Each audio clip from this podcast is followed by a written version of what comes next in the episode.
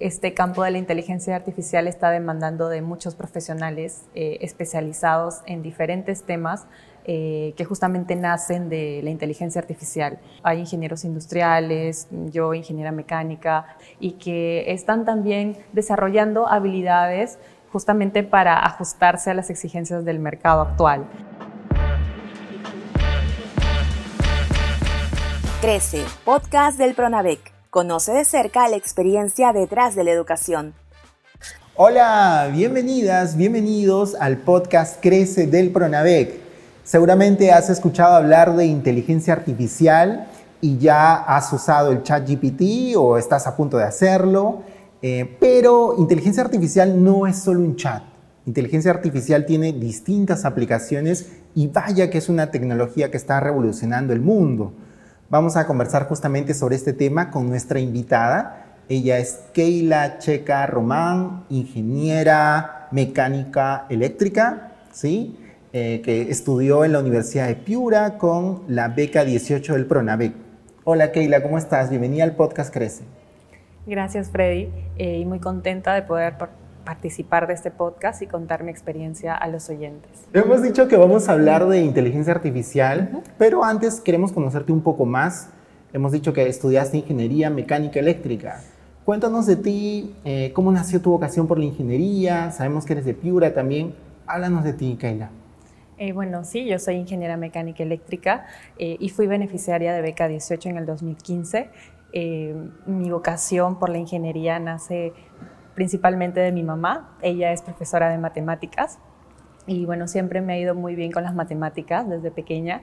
Eh, siempre quería saber cuál era, eh, digamos, el funcionamiento de las cosas, de los automóviles, de cómo se transformaba la energía. Y todas esas preguntas, de alguna manera, están eh, dirigidas a la ciencia de la ingeniería. Entonces, de esta manera pude darme cuenta que todas las habilidades que yo tenía de alguna manera eh, eran para que yo estudie esa carrera. Mm. Algunos becarios nos han contado que cuando eran niños desarmaban los carritos, alguien la licuadora, no sé. ¿Te pasaba algo similar o, eh. cómo se manifestaba tu, vocación? Eh, de alguna manera yo quería saber cómo era el funcionamiento de un automóvil, por qué se prendía la luz, de dónde venía la electricidad.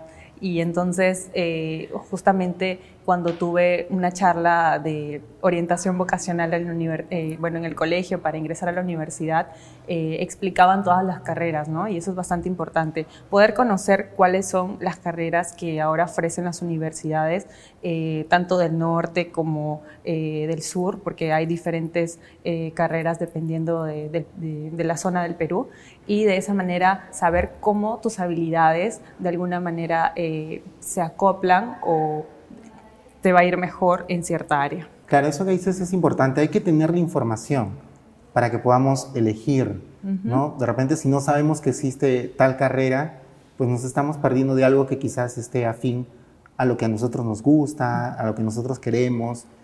Y hablando de inteligencia artificial, pues la inteligencia artificial, eh, ¿cómo es? ¿Nos acerca a mucha información? ¿Cómo, ¿Cómo podrías definir un poco inteligencia artificial para entrar al tema?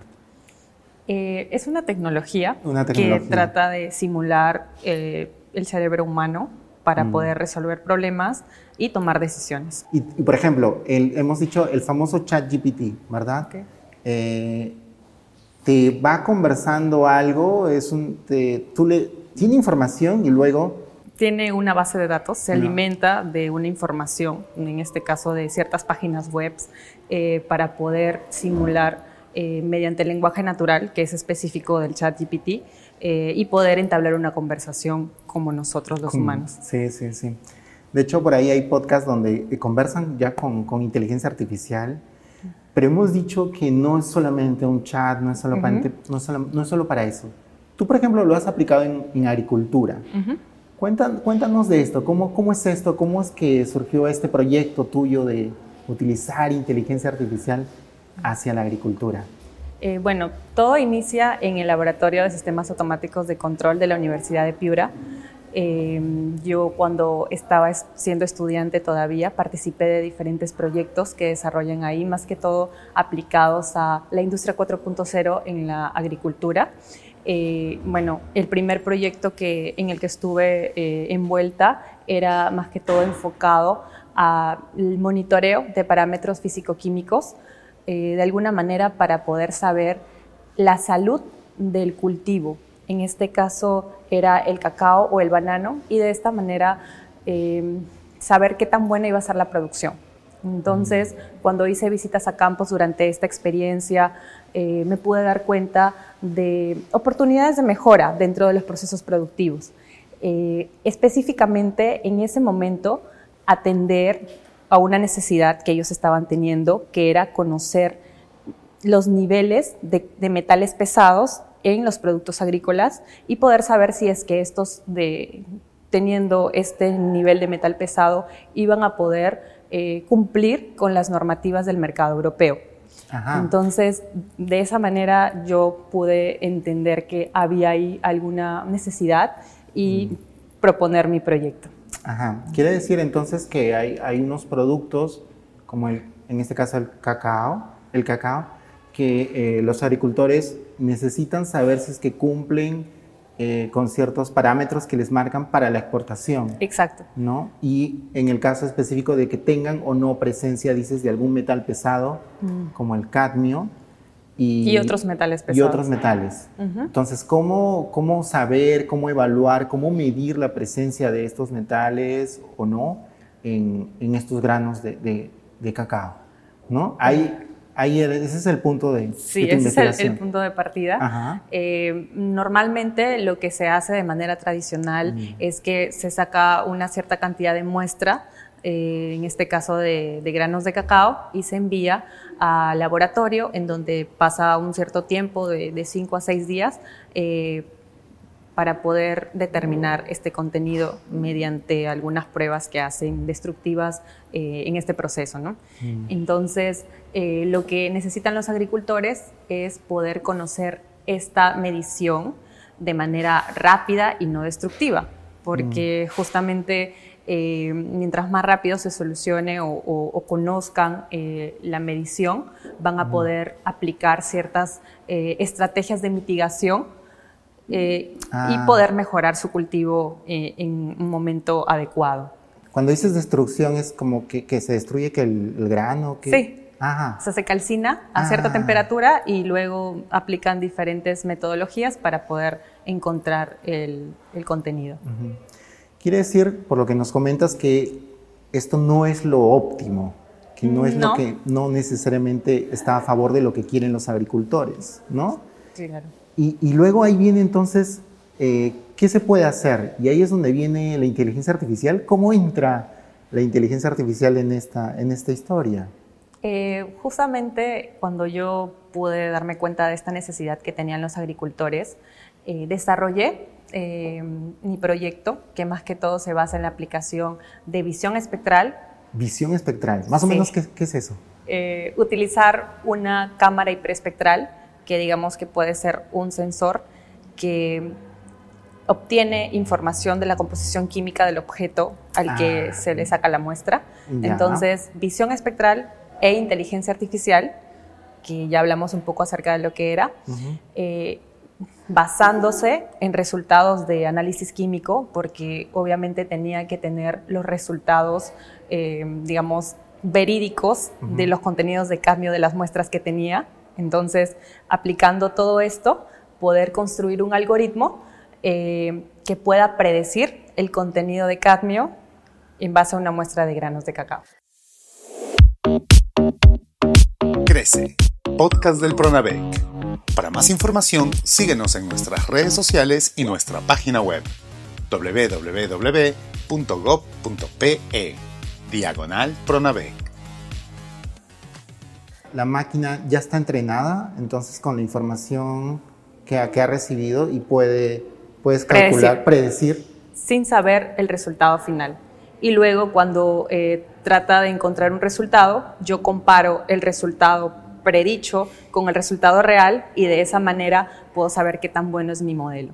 Y así entonces los agricultores con este, esta, esta, este nuevo método van a poder saber eh, si es que hay presencia de cadmio o no en los granos de cacao. Claro, porque eh, solamente ya con, digamos, todo este proceso optimizado eh, con un algoritmo predictivo, lo que nosotros tendríamos es un instrumento capaz de poder realizar esta medición de manera no destructiva y rápida en, el proceso, ¿no? de, digamos, después de la cosecha y la selección.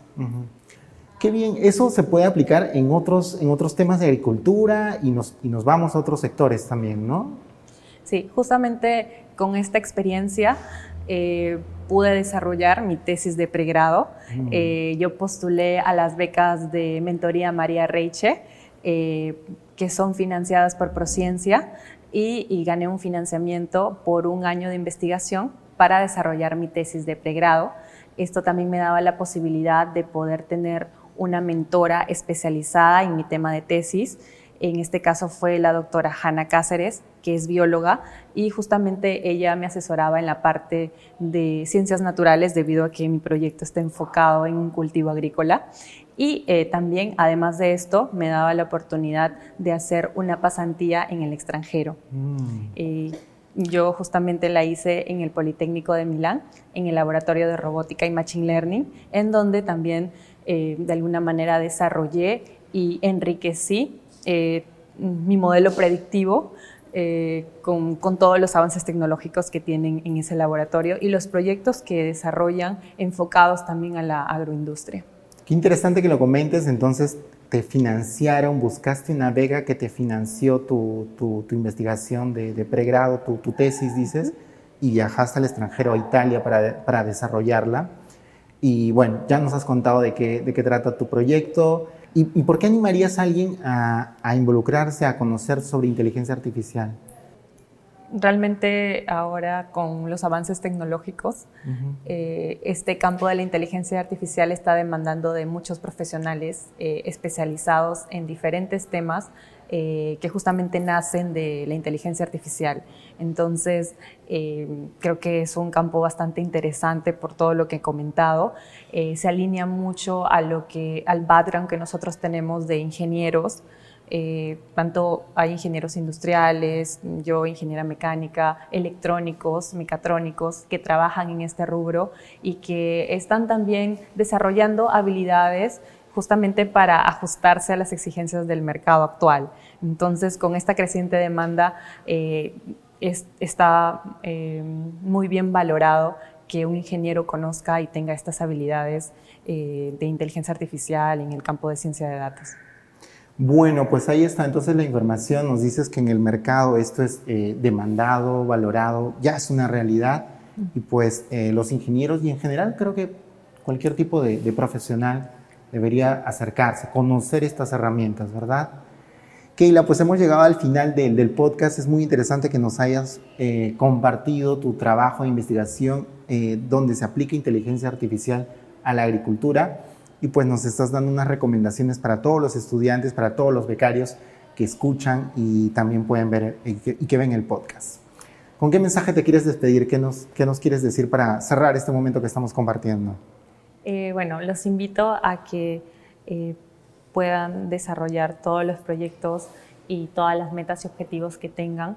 Eh, una de las cosas que me enseñó el ajedrez es que al inicio de una partida es crucial tener un plan tener una estrategia, una serie de pasos, en ese caso jugadas, que te lleven a ejecutar tu plan. Entonces, lo que yo les recomiendo es que se tracen objetivos de mediano y corto plazo que los acerquen a sus objetivos de largo plazo. Eh, esto es muy importante para poder alcanzar sus sueños con perseverancia y con disciplina. Eso. Pues ahí está el, el, mensaje de, de, alguien que juega ajedrez y que nos dice entonces que hay que planificar el siguiente movimiento. Exacto. Muy bien, pues hemos conocido también de inteligencia artificial y la aplicación entonces en agricultura y por ahí también lo importante que es planificar. Muchas gracias Keila por compartir tu experiencia y gracias a todas las personas que están escuchando el podcast. Como siempre, les animamos a que lo compartan y nos vemos en un próximo episodio de Crece el podcast del Pronavec. Gracias. Gracias. Este episodio llegó gracias a Programa Nacional de Becas y Crédito Educativo PRONAVEC del Ministerio de Educación. La educación transforma vidas.